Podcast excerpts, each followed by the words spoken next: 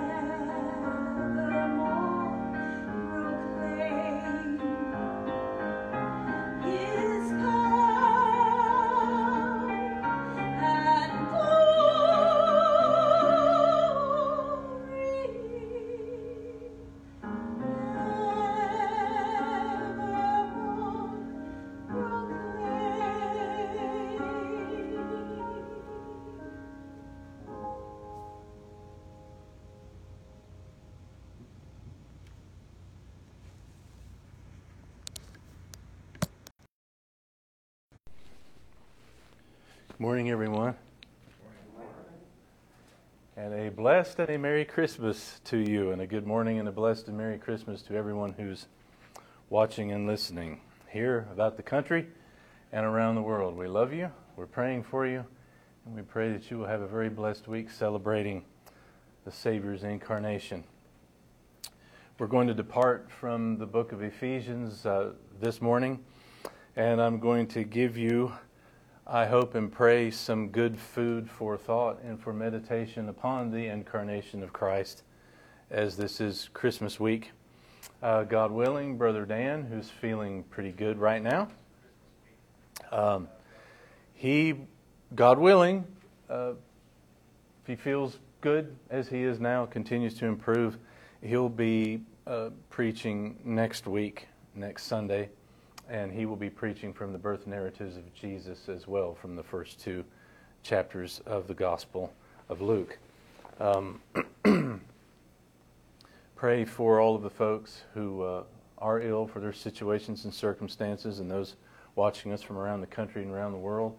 Uh, pray for um, folks who may be traveling about this week that they stay safe in uh, traveling to see friends and relatives. I believe Lynn Pappenfuss has the furthest to go. She's driving all the way to New Hampshire this week with her little doggie. So pray that they arrive safe and sound and have a good time there. Um, with that, let me go to the Global Prayer Guide, A Voice of the Martyrs, as we begin most of our services, or just before the message at any rate. The folks that I wish to bring to your attention, brothers and sisters in Christ, to pray for for uh, today and uh, weeks to come. Jot them down in your notebook. Remember them always, please. Are back folks back in the Middle East, folks in the small nation of Qatar, just off of the coast of the Arabian Peninsula. Today's nation is Qatar, and it is restricted according to Voice of the Martyrs. Qatar is an extremely affluent country. However, in 2017, most Arab countries severed diplomatic relations with Qatar, accusing it of supporting terrorist groups. A few Qatari believers in, living inside the country must worship in absolute secrecy, while Christians who are not citizens must worship in a government controlled compound known as Church City. Qatari citizens are not allowed to visit Church City.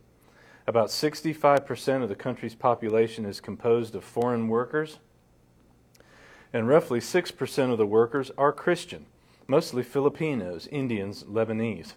In recent years, a few expatriate Christians have been deported for evangelistic activities among native Qataris. Nearly all native Qataris are Muslim, and most are Sunni Muslims. Both the government and the community persecute those who leave Islam.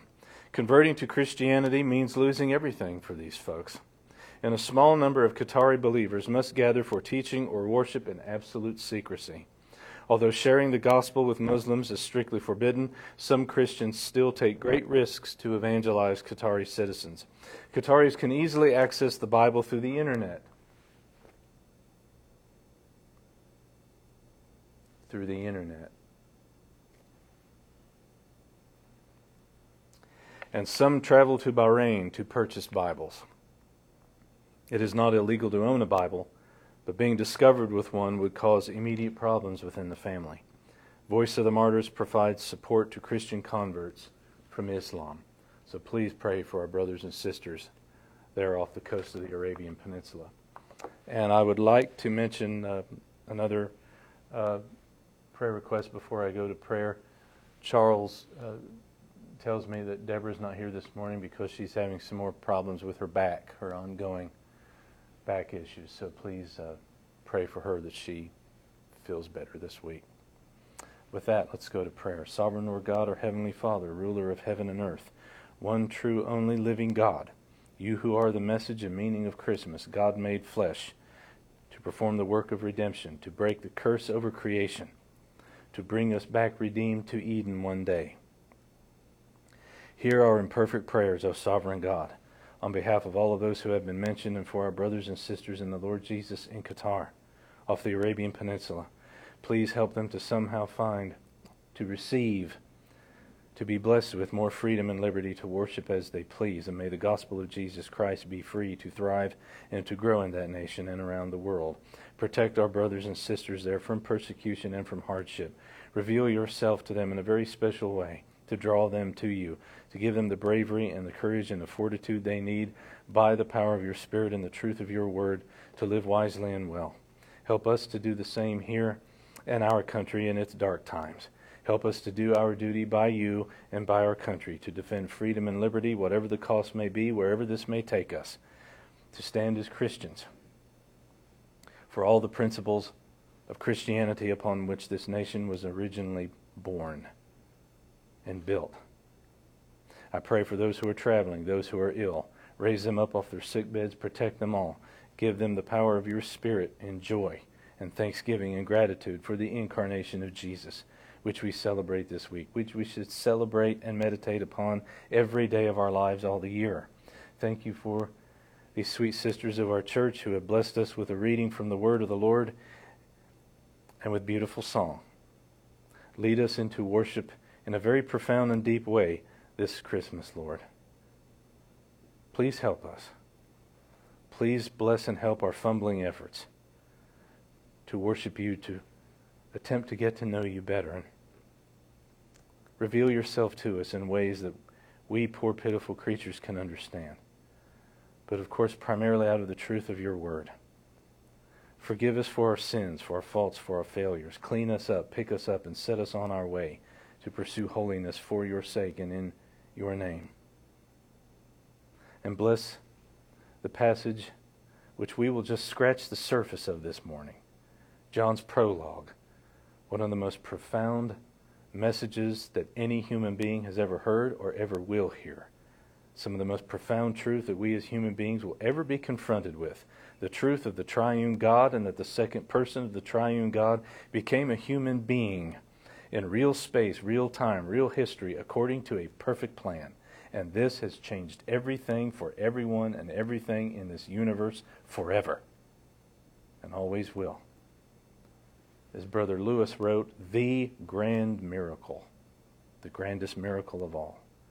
Thank you for this miracle and what it means to us, and thank you for making us to bear your image, to know you and to glorify you forever, and to be part of this divine plan.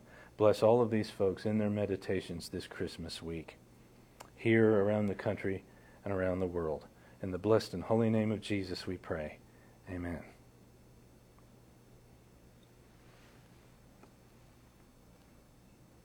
My desk is full this morning, as well it should be.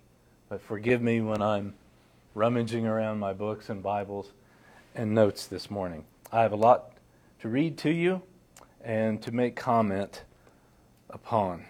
I don't know if you recall, but uh, earlier this year, uh, Brother James Packer, Brother J.I. Packer, a much beloved theologian of many, many years. Born and bred in England, he taught at Regent College in Vancouver for many, many years. He has written what many consider or argue to be or claim to be one of the greatest contemporary Christian classics of theology, in which every thoughtful Christian should read, a book simply called Knowing God, which has had a profound impact on millions of people and has even brought unbelievers to saving faith in Christ. And Brother Packer, I believe he was he was at least 90 years of age, perhaps 91, 92, somewhere in that neighborhood. But this dear brother in the Lord Jesus went to the Father's house this year after serving wisely and well for many, many, many years. I've read this book. I encourage you all to get it. I've recommended it before. I know I'm going to recommend it again.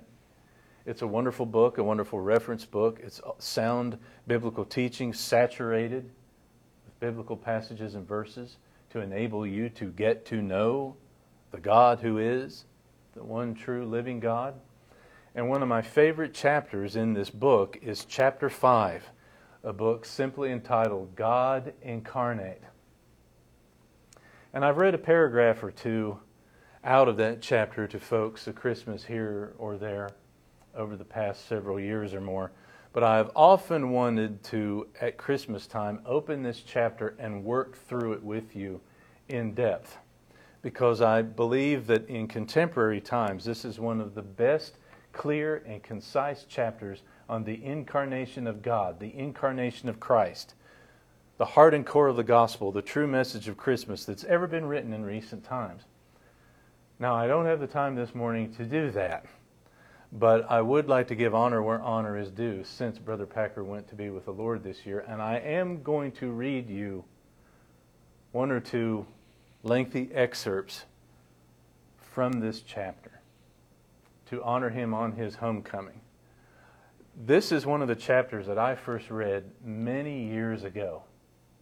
And this chapter in this book really began, what really helped me to begin to think biblically and to think properly and to think correctly about the incarnation of God, the incarnation of the infleshing, the taking on of a human body and a human nature by the Son of God, the second person of the Trinity.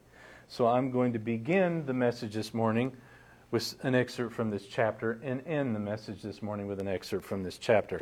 I will also make a few remarks upon the prologue to John's Gospel, which is one of my favorite parts of the Bible. It's one of the most magnificent parts of the Bible. But I'm going to have to give you something of a disclaimer, if I can call it that. One of these days, God willing, I will be able to teach or preach through the Gospel of John. And when that time comes, when that time occurs, I can promise you, whoever I'm with and wherever I'm at, I'm going to crave everyone's patience because we are going to spend some weeks in the prologue to the Gospel of John. So, the remarks that I will make this morning on the Gospel of John, the prologue to the Gospel of John, the Word who was in the beginning, who was God and with God, the Word who became flesh, we're only going to be able to merely scratch the surface of the depth and the truth that's contained in that prologue. But I hope and pray that these few brief remarks this morning will lead you folks into a time of sincere meditation and worship upon the incarnation this week. I'll start with the beginning of his chapter, somewhat devotional in nature. It is no wonder, he writes, that thoughtful people find the gospel of Jesus Christ hard to believe for the realities with which it deals passes our understanding. But it is so sad that so many make faith harder than it needs to be by finding difficulties in the wrong places. Take the atonement, for instance. Many feel difficulty there, do they not? How, they ask, can we possibly believe that the death of Jesus of Nazareth, one man expiring on a Roman cross, can put away a world's sins? Or how can that death have any bearing on God's forgiveness of our sins now, today? Or take the resurrection of Christ, which seems to many a stumbling block. How, they ask, can we possibly believe that Jesus rose bodily and physically from the dead? Granted, it's hard to deny that that tomb was empty, but surely the difficulty of believe the difficulty believing that Jesus emerged from it into actual unending bodily life is even far greater. Is not any form of the theory of temporary resuscitation after a faint or the stealing of his body easier to credit than the Christian claim, the Christian doc- doctrine of bodily physical resurrection? Or again, take the virgin birth of Christ. How people ask, can one possibly believe in such a biological anomaly? Or take the miracles of Jesus in the Gospels. Many find a source of difficulty there. Granted, they say that Jesus healed. It's hard on the evidence to doubt that he did, and in any case, history has claimed other healers. But how can we believe that he can control the weather? Walk on water, feed 5,000 people at a time with a tiny parcel of food, or raise dead people to life again? Stories like that are most surely incredible. With these and similar problems, many minds on the fringes of faith are deeply perplexed today. But the, the real difficulty, in fact, the real difficulty, the supreme mystery with which the Gospels of Jesus confronts us, does not lie here at all. It does not lie necessarily in the Good Friday message of atonement or even in the Easter message of resurrection, but in the Christmas message of the incarnation of God. The really staggering Christian claim is that Jesus of Nazareth was God Almighty made man that the second person of the triune Godhead became the second man, the second Adam, determining human destiny, the second representative head of the human race, and that he took his humanity without any loss whatsoever of his deity, so that Jesus of Nazareth was as truly and fully divine as he was truly a human being. Here are two mysteries for the price of one the plurality of persons within the very unity of the being of God and the union of Godhood, Godhead, pardon me, and manhood in the one person of Jesus. It is here in the thing that happened at the first Christmas that the profoundest and most unfathomable depths of the Christian revelation lies. The word became flesh. John 1:14. God became man. The divine son became a Jew. The Almighty appeared on earth as a helpless human baby for a time, unable to do more than lie, stare, wriggle, and make noises, needing to be fed and changed and taught to walk and to talk like any other child. And there is no illusion or deception at all in this. The babyhood of God the Son was a historic reality. The more that you think about this, the more staggering it becomes, or it should become. Nothing in fiction written by any human being is so fantastic as is the truth of the incarnation. This is the real stumbling block in Christianity. It is here that many Jews, Muslims, Unitarians, Jehovah's Witnesses, and many of those who feel the difficulties concerning the virgin birth, the miracles, the atonement, and the resurrection, they have all come to grief on this. It is from unbelief, misbelief, or at least inadequate belief about the incarnation that the difficulties in the gospel story, that's where they usually spring from. But once the incarnation of God is grasped as an absolute reality, all of these other difficulties should dissolve. If Jesus had been no more than a very remarkable, godly man, a great moral teacher, then the difficulties in believing what the New Testament tells us about his life and work truly would be mountainous. But if Jesus was the same person, as the eternal Word, the very person of God, as John writes. The Father's very agent in creating the universe, through whom also he made the worlds, then it is no wonder at all if fresh, fresh acts of creative power marked his coming into this world, his life in it, and his exit from it.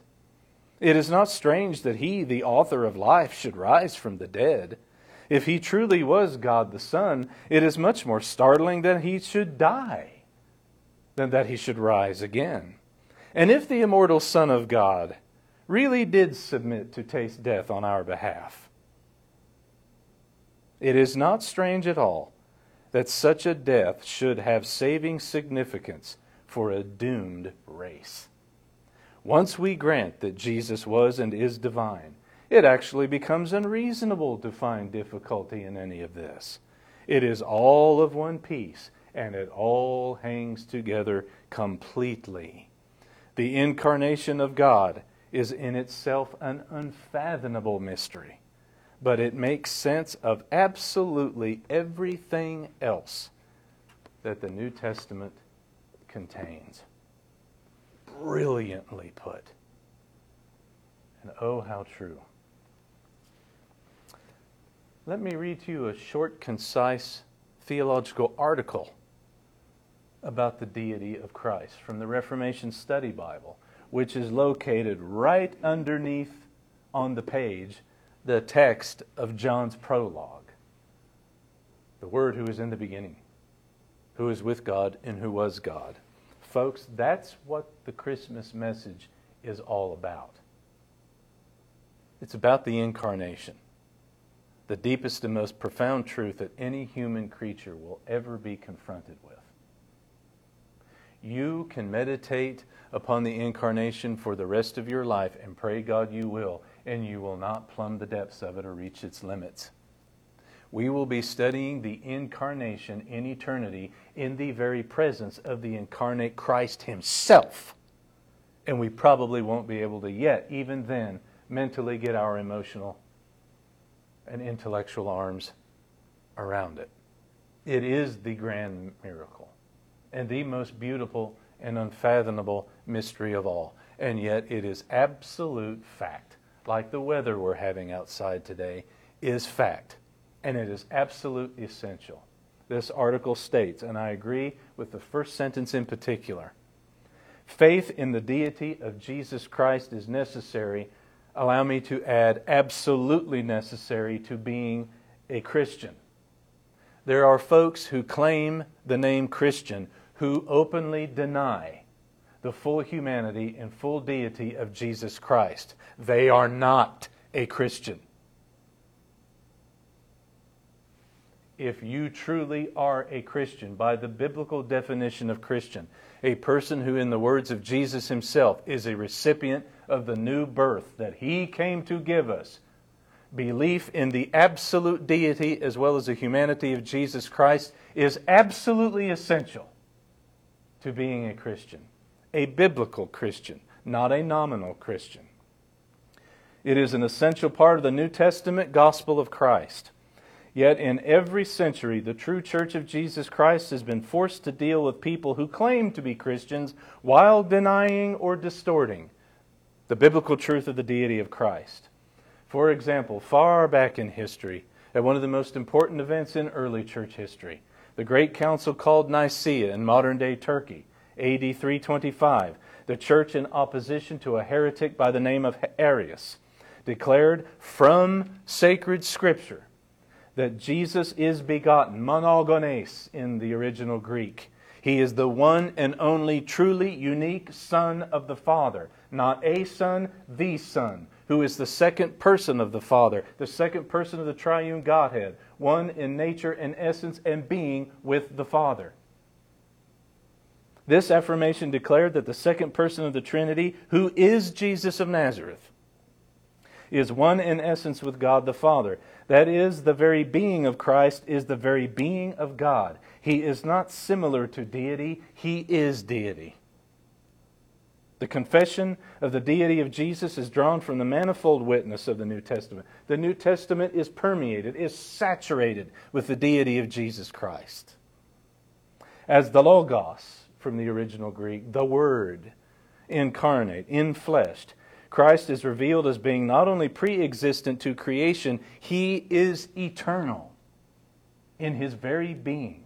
He is eternal. Who is the eternal being but God Almighty Himself? He and He only. Jesus is said to be in the beginning with God, and also that He is God in John's prologue. That He is with God demands a personal distinction within the Godhead. That He is God, of course, what? Demands inclusion in the Godhead. So in John's prologue, you have two of the deepest Christian truths. In John's prologue, he gives you the doctrine of the Trinity, the plurality of persons within the very being of God. And he also gives you that deep and wonderful mystery of the two natures of the one person of Christ, God the Son, the second person of the Trinity. He is perfectly divine, he is perfectly human. That is the message of Christmas. Elsewhere, the New Testament ascribes terms and titles to Jesus that are clearly titles of deity, due to God and God alone. God Himself bestows a preeminent divine title of Lord, Kurios, absolute sovereign, transcendent Lord and Master. God Himself, the Father, gives His title to Jesus in the great Christ hymn of Philippians chapter 2 as the Son of Man, who Jesus claims to be, Son of God, Son of Man, the Messiah, who is divine, divine and a human. Jesus claims to be Lord of the Sabbath. Who is Lord of the Sabbath but God Himself? He claims to have the authority to forgive the sins of human beings. Who can rightfully forgive the sins of human beings at large but God? He is called the very Lord of glory, the Lord of heaven, the King of heaven. Who is King of heaven but God Himself? And He willingly receives worship from other people and does not rebuke them for that, does not accuse them of blasphemy for that. He receives their worship. Remember the Apostle Thomas, doubting Thomas, when he sees Jesus bodily alive from the dead? He refers to Jesus as what? My Lord and my God. And also, that reminds me of a very particular word for worship in biblical Greek concerning the Magi, the wise men. Speaking of Christmas, if you read the narrative of the Christmas event in the Gospel of Matthew in chapter 2, the wise men, the magi, the sages from Persia, from the old Babylonian Persian Empire, when they finally arrived to the toddler Jesus, the text says they fell down on their faces to worship him. Now, some want to say, oh, that's just oriental homage and reverence before a great king. It is that and it is more because Matthew used the word proskuneo, and proskuneo means just that worship, and is often used in reference to worship that a human being owes a deity. Now, I do not believe these men had a fully fleshed out idea of God Almighty in human flesh before them in that child, but I believe by the power of the Spirit who led them there by way of that star that when they finally arrived, they knew that some way, somehow, that they probably couldn't explain, that the presence of God was in this child. That's why they were on their faces before Him. And we should all be on our faces before Him this day and this Christmas and forever afterwards.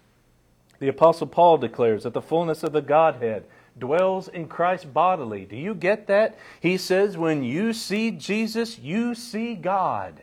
When you want to study God, study Jesus of Nazareth. And that Jesus is higher than angels. Who can be higher than angels but God Almighty, whom they serve and whom they worship? This is a theme reiterated in the book of Hebrews. To worship an angel or any other creature, we very well know, no matter how exalted they are, is to violate the biblical prohibition on idolatry. The great I am sayings of Jesus' gospel also bear witness to the identification of Jesus with deity. This Word made flesh, who was with God before the beginning, all through the Gospel of John says, I am something. I am the resurrection and the life. I am the true vine. I am the good shepherd. Do you realize what Jesus is saying when he says, I am fill in the blank? In the original language, he says, Ego eimi, I am, I am. Does that sound familiar? From the book of Exodus? He is saying, I am the I am from the flame in the bush who spoke to Moses in the Exodus. I am the God of Abraham, Isaac, and Moses. I am the God who has prophesied from the days of the early garden when your ancestors fell from the grace of God, and I have arrived in the flesh. I am the I am. Therefore, I am your resurrection and your life. Therefore, I am the good shepherd. Therefore, I am the bread who came down from heaven. Therefore, I am all the other wonderful I am sayings that he gave us. He is explicitly telling us that he is God in the flesh when he makes those marvelous utterances. In the fifth century, The Council of Chalcedon, pardon the historian's love of history. Another extremely important event in the history of the world, in the history of the church, because they defended biblical truth in that council. 451 AD, this council wisely affirmed from the Bible that Jesus was truly man and truly God. Jesus' two natures, they wrote, human and divine, were said to be one in a way that we will perhaps never understand, without mixture, without confusion, without separation, without division. And with that, we go to the prologue of John, the first 14 chapters, and a few remarks I will make upon it. In the beginning was the Word, and the Word was with God, and the Word was God. He was in the beginning with God. All things were made through him, and without him was not anything made that was made. In him was life and the life was the light of men. The light shines in the darkness, and the darkness has not overcome it. There was a man sent from God. His name was John. Of course, John the Baptizer, Jesus' cousin, the herald of the Messiah. He came as a witness to bear witness about the light, that all might believe through him. He was not the light, but he came to bear witness about the light. The true light, which gives light to everyone, was coming into the world. He was in the world, and the world was made through him, and yet the world did not know him. He came to his own, and his own people did not receive him. But to all who did receive him, that's us, folks. Or so I pray. To all who receive him, embrace him, bow to him for everything that he truly is and everything that he stands for and that he has done to all who receive him, who believed in his name. To believe in his name is to have life. What does John say at the end of his gospel? These things I have written to you so that you may believe that Jesus is the Christ, the Son of God, and that by believing you may have life in his name. He gave them the right to become the children of God. Those who were born not of blood, nor of the will of the flesh, nor of the will of man, but of God. Here's Christmas. And the Word became flesh and dwelt amongst us, and we have seen his glory as of the only Son from the Father, full of grace and truth. Now, a remark on dwelt among us. That's staggering enough as it is. There's theological importance in that little phrase. The word that we translate as dwelt amongst us is skenao in the original Greek. And it really means to pitch your tent. He took on human flesh and thereby pitched his tent, his dwelling amongst us. God the Son, the eternal Word, took upon himself a human body and thereby entered history and came down to live with humanity and pitched his tent amongst us and dwelt amongst us. Does this ring a bell in the Old Testament? When God came to meet with his people in the Old Testament, there was a tent pitched called the tabernacle, in which God Almighty personally came down to pitch in his dwelling in that tent and dwell, dwell with his people. John is saying this is the ultimate visitation of God. The ultimate visitation of God by pitching a tent and dwelling with us. And that tent is the very body of God the Son, the Messiah himself, upon his arrival. Jesus is the ultimate visitation, the ultimate revelation, the ultimate self disclosure of God to human beings. That's the message of Christmas. Now, a few other remarks. As incomplete as they are going to be with the time that we have before us. The most important truth of the Christmas narrative, the most important truth of the Christmas event in the Gospels, the paramount point made, delivered, is the identity of Jesus. It is the identity of Jesus, the identity of the child born in Bethlehem, which is the child born in Bethlehem was and is God. That child born in Bethlehem was and is God. He was and is God the Son, who is Son of God, according to John's prologue, and the entire remainder of the New Testament for that matter. Do you know that four times in the first three chapters of the Gospel of John, Jesus is called not a son, but he is called the Son of God, the only begotten one, if we quote the oldest English translations. Now, what we traditionally translate as only begotten is the Greek word monogenes. Monogenes actually should probably better yet be translated as one and only unique Son. Jesus is the one and only unique true Son of the Father. How is he unique? He is unique because not only is he God the Son, Son of God, he is God the Son. He is one in his essential nature and being with the Father, co equal with the Father. He is a completely, utterly, and totally unique being as God. And as God, who, according to divine plan, took upon himself humanity in order to save humanity. One and only unique Son of God, who is God the Son. Now, the Gospel of John and the New Testament as a whole takes great pains to explain and make clear that this sonship, which is ascribed to Jesus, this sonship, which is claimed by Jesus, is precisely and exactly a fact truth of personal deity. It is nothing else, it is nothing less. Let me say that again, because you have a lot of deniers out there. The Gospel of John, this text that we looked at, the entire Gospel, and all of the New Testament for that matter, takes great pains at length to make clear that this sonship that Jesus claims, the sonship which is given to Jesus by the biblical authors, it is precisely and exactly a truth fact of personal deity. His personal deity. Nothing less, nothing else. When John calls Jesus the Word, he means Jesus is the very authoritative, powerful self expression of God. Look, the Word of God to a Jew in the first century AD means God speaking, God at work, God's authoritative, creative power at work in action. So, to a Jew, the expression, the Word, the Word of God, means God Himself at work. That's who Jesus is. God Himself at work, in action, in and over His universe. Now, let me tell you what logos, or the word, would mean to a Gentile, someone from the pagan Greco Roman culture. Because John's prologue is going to rattle everyone down to their core, both Jew and Gentile.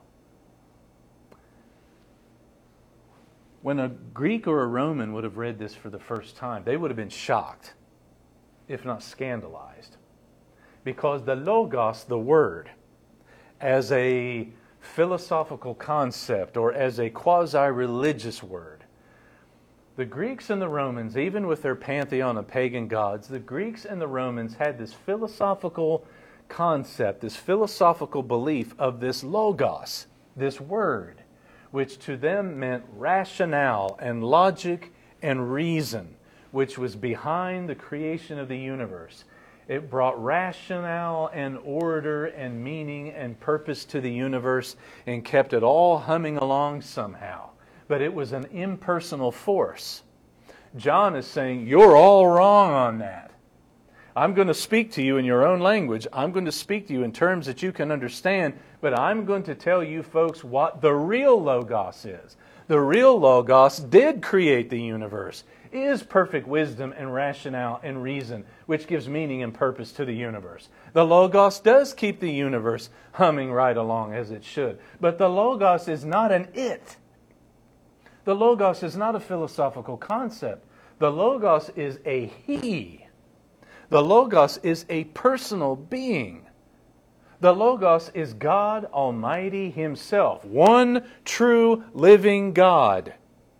And this one true living God, the Logos, who spoke the universe into being and keeps it humming right along in perfect order as it should, He actually took upon Himself humanity and He came to visit us personally in the flesh to save us, to reveal Himself and to in time repair everything that has gone wrong and make it right again and restore it. That would have shaken these people in the first century AD down to the soles of their sandals when they first read this. Jew and Gentile. And it should rattle us as well. And I guarantee you, it does still rattle people. I promise you. As well it should. Because it's the most important truth that they're ever going to be hit with, that they're ever going to be confronted with. Now, J.I. Packer points out seven things, and I'll use his format, if I may, to compliment him yet again. But you will find these seven very important points made in John's gospel, very carefully laid out in some format or another in any good evangelical commentary of the Gospel of John. But in his wonderful chapter, God Incarnate, J.I. lays out seven things of absolute importance that you have to understand that John tells us about the Christ who is the divine word in his prologue. Seven things to remember this Christmas. And never forget about that baby who was born in Bethlehem. One, in the beginning was the Word. Now, does this sound familiar? In the beginning? In the beginning? Bara barashid Elohim. In the beginning, God created the heavens and the earth. John states, En arche en ho logos. In the beginning was the Word. In the beginning was God. In the beginning was the Word. Put it together. In the beginning was God, who is the Word, the Word who is with God and is God, who created the heavens and the earth. Here is Jesus' personality, his personhood in the Trinity. But first of all, the beginning was the Word. This is Christ's eternality. He is an eternal being. He is the only eternal being. This is his pre existence. This is his deity. This is his aseity. Ah, someone looked at me. Aseity, what does that mean? I love it. Allow me to answer that question. One of my favorite words. A S E I T Y, rare word. You don't hear that word a lot. Aseity. It means self existence. It is a word that can only be used in reference to God. Aseity means the eternal being, the Word who is in the beginning. He is God, the one and only being who has the power of being in and of Himself. He was not created, He was not born, He had no beginning. He is eternal. Now, that baby born in Bethlehem entered this world by way of the womb of Mary somewhere in 4 to 6 BC in the Roman province of Palestine, Judea. But in, at his, his humanity, his human flesh. That was an event in history. But in his deity, the Son of God who took on human flesh is the eternal being who has the power being in and of himself, who had no beginning and will have no end. That's the identity of that child in that manger in Bethlehem. He was, he eternally is. The God who always is, past, present, and future. And the Word was with God. So here's Christ's specific personality his personhood in the Trinity. He is distinct from the Father, and yet he is one with the Father. John is saying the Word God the Son in the beginning was with God, God the Father. The Word is a distinct person, and yet He is one with the Father and the Spirit. The eternal active relationship to God the Father and with God the Father. Another point that we should never forget. And the Word, John says in the same breath, and the Word was God. And the Word was God. So here is the words, here is Christ, here is the Messiah's full deity. He is personally distinct from the Father, and yet he is one in his nature, his essence, and his being with the Father. A member of the Trinity. He is not a created being. He is divine in himself, as the Father and the Spirit are divine in themselves. The prologue confronts us again with the beautiful truth and mystery, not only of the incarnation of Christ, but the beautiful, wonderful mystery of the Trinity of God. God is a Trinity. And John states Through him all things were made. Now, the next time you look at one of those pretty little Christmas cards or some program or your nativity at your home or some ornament on the tree, and you're looking at some sort of representation of an infant laying in a cattle trough, never forget, he spoke the universe into being by his omnipotent power, by his will, by divine fiat, by divine plan from the divine mind and heart of Father, Son, and Spirit. Here is the Word made flesh as creator. The baby in the manger was the creator. The divine Son was the Father's agent in making everything that has been made, John says. Without that baby in the manger, nothing that exists would exist. Nothing. He is God the Father's agent in everything that exists. everything that has existed, anything that will exist. We find this elsewhere in the New Testament. All that was made was made through him. And he chose to take upon himself humanity. This being with this power condescended, in the true meaning of the word, to take upon himself the body and nature of one of his creatures in order to save his creatures who didn't deserve to be saved. And he still bears that humanity. He bore that humanity from cradle to the grave, from manger to the cross, and beyond. And think of it, he is still in his incarnate human body, glorified now and risen from the dead. And we for eternity will relate to him in that body, which he took upon himself 2,000 years ago. Another point that's important to never forget it's Christmas and ever after. In him was life, according to John. Here is the Word, the divine Son. John is saying he's the very source of life. There is no life for anything except in and through him. He who gave us physical life became incarnate in order to give us spiritual life, rebirth. When you get into a discussion with folks about the origins of life, all you have to give them is one name Jesus. Go to the Gospel of John, the prologue. He is the answer to the origins of life. And therefore, He is the answer to the meaning and purpose of life. Those poor, despised shepherds, when they showed up, and they were already overwhelmed by what came crashing in upon their little world out there in the fields. But when they arrived there, they were staring into the face of He who is the very source of life. And when the Magi arrived after their journey, they threw themselves down on their faces and gave gifts to He who is the meaning and the purpose of life. Wow. That's the message of Christmas.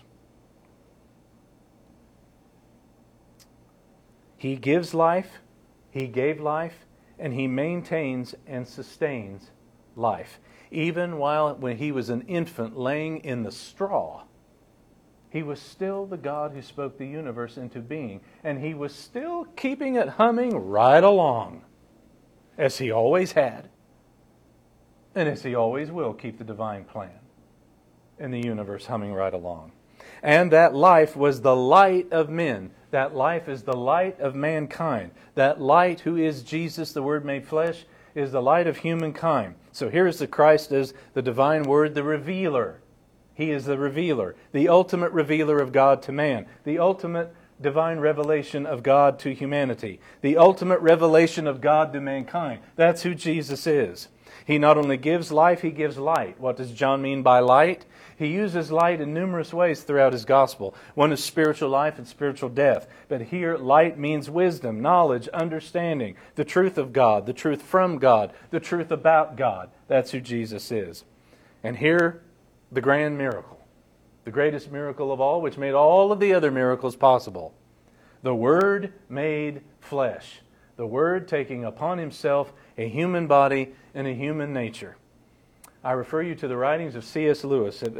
Anybody read his works? If not, you should. One of his most beloved essays, one of my favorite, is an essay simply called The Grand Miracle. The Grand Miracle. And that article, that essay, is about the incarnation, which Lewis was obsessed with.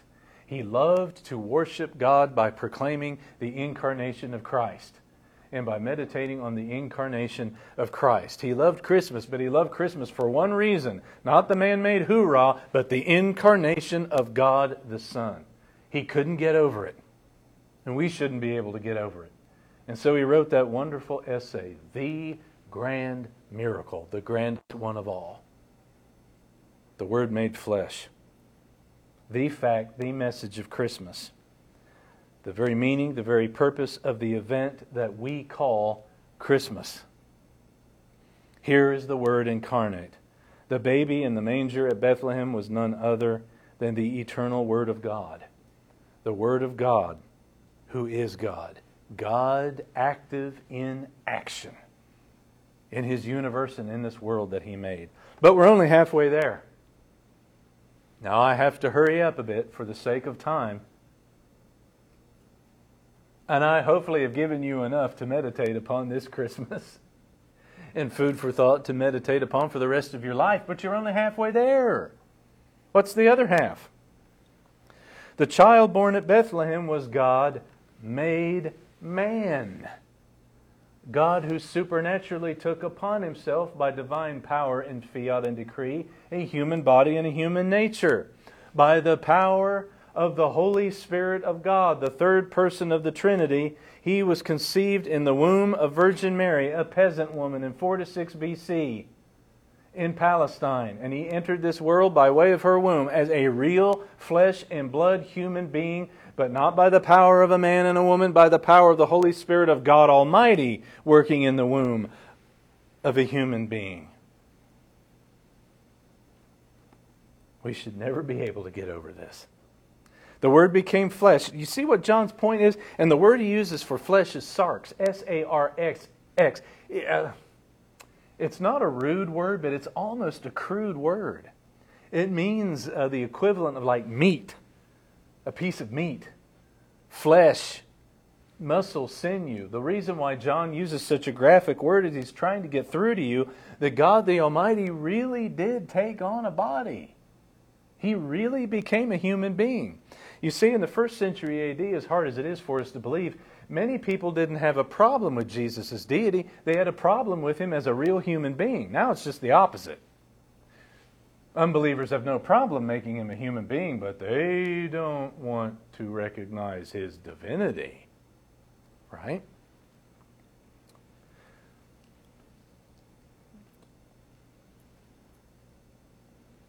Why did he become a human being? to perform the greatest rescue mission that this universe has ever seen to repair the lost fortunes of creatures who were to bear his image. He came to be our sin bearer. He had to have a body in order to do that. He came to be the second representative head of a new human race, the new Adam. He had to be a human being in order to do that. The second representative head of the human race, of a new human race, who, his redeemed people who will inhabit the world that is coming, the world that it's on its way. When he became human, however, never forget, he remained God. He did not become less than God when he became a human being. He did not cease to be God in any way. He was no less God be- he was no less God than before his incarnation. He took upon himself humanity. Folks, he added something to himself. He subtracted absolutely nothing whatsoever from himself. He added something to himself. He subtracted nothing from himself or his divine nature or his divine attributes. Please think of the incarnation not as a minus sign, but always as a plus sign. He who made man became a man so that he could experience the life and body and nature of a man. Why? For what purpose? Again, this is the gospel.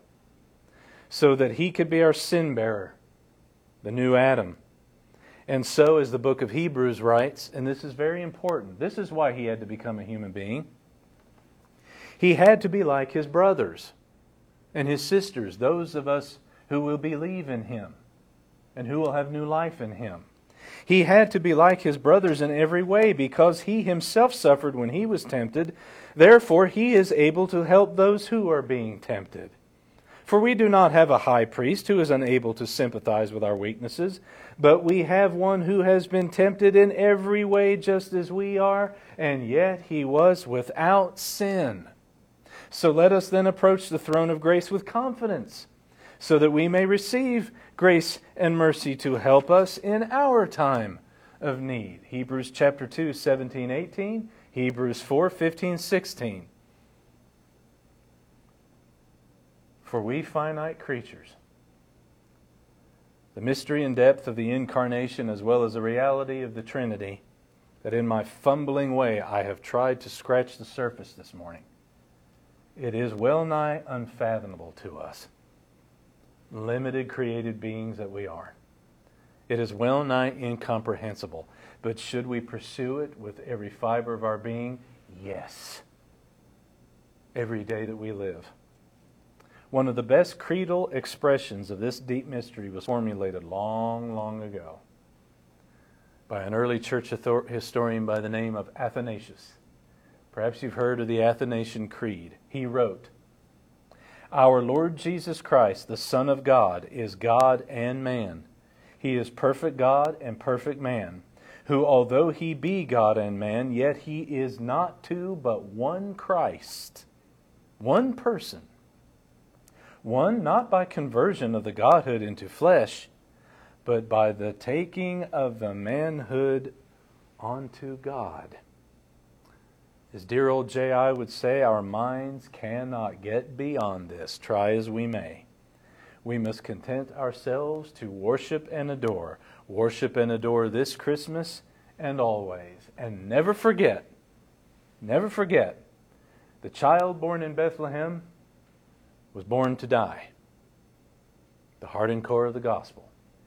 His mission was to be the Lamb of God who is to come to take away the sin of the world, to atone for sinful, rebellious human creatures, so that those who would believe in him and have new birth and life in his name, they can be restored to being image bearers of God, the reason for which humanity was made in the first place.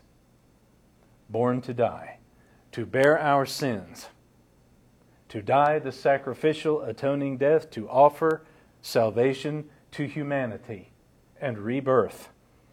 All of this that I've been trying to explain to you this morning in my humble, fumbling way, all of this was for our salvation. Our salvation. Our salvation and for the restoration of this world that you see around you and the universe at large. What love is this? That's the message of Christmas. The incarnation was for atonement, folks. Christmas was for Easter. The manger was for the cross and the empty tomb. The incarnation is not simply a most marvelous wonder of nature. The incarnation is the most marvelous wonder of the grace and mercy and favor of God Almighty. That's the message of Christmas. And never forget also what Christ did for us in his incarnation. Don't forget this. Go home and read the Christ hymn of Philippians chapter 2. He stepped down off his throne, he gave something up to take on a human body and human nature in order to save us. He emptied himself, as Paul writes in the Christ hymn. The word that we translate emptied himself is kanao or kenosis. It literally means to empty something, to pour out something. It is also used metaphorically, and Paul uses it here metaphorically. And the metaphorical use of kanao, or to empty himself, means he emptied himself of position and privilege and status. He gave up his position and privilege and status as the cosmic ruler of the universe and humbled himself in a way that we cannot imagine by becoming a human being to bear the slings and arrows of outrageous fortune, as Shakespeare would say, in our behalf. And so he is the model of humility for the universe, for forever. He did not give up any aspect of his essential deity. He gave up his royal robes, his royal throne, for a short time in order to come down here and rescue us. Let me put it this way, imperfectly.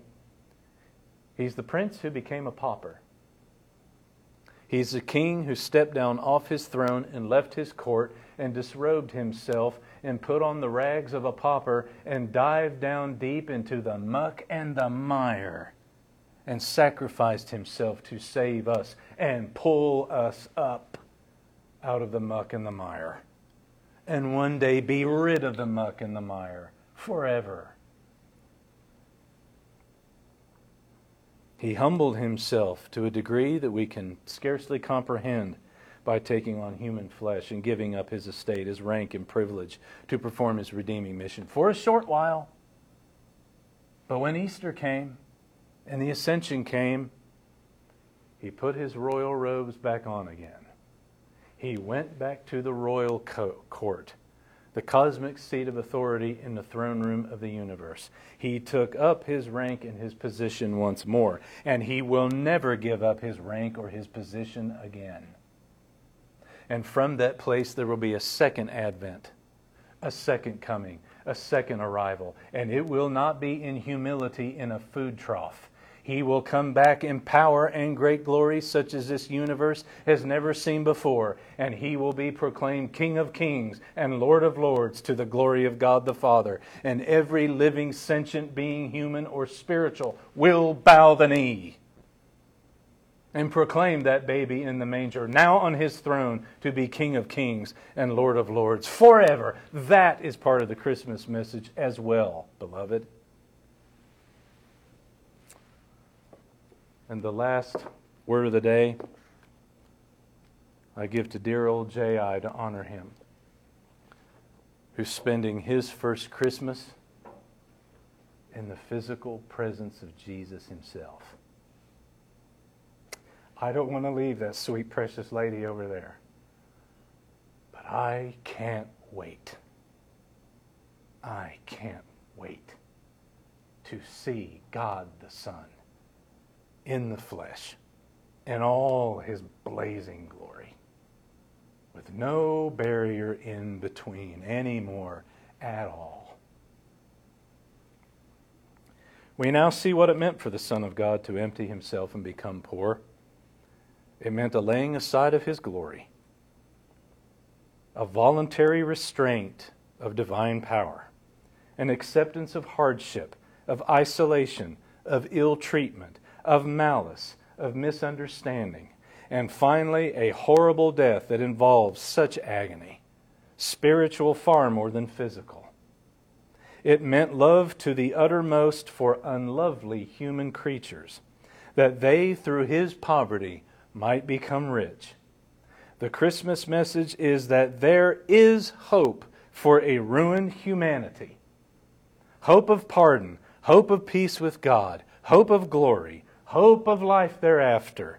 Because of the Father's will, Jesus Christ, God the Son, the Word made flesh, became poor and was born in a stable, so that 30 years later he might hang on a cross and that he might rise again, the victor, the conqueror of hell and death itself.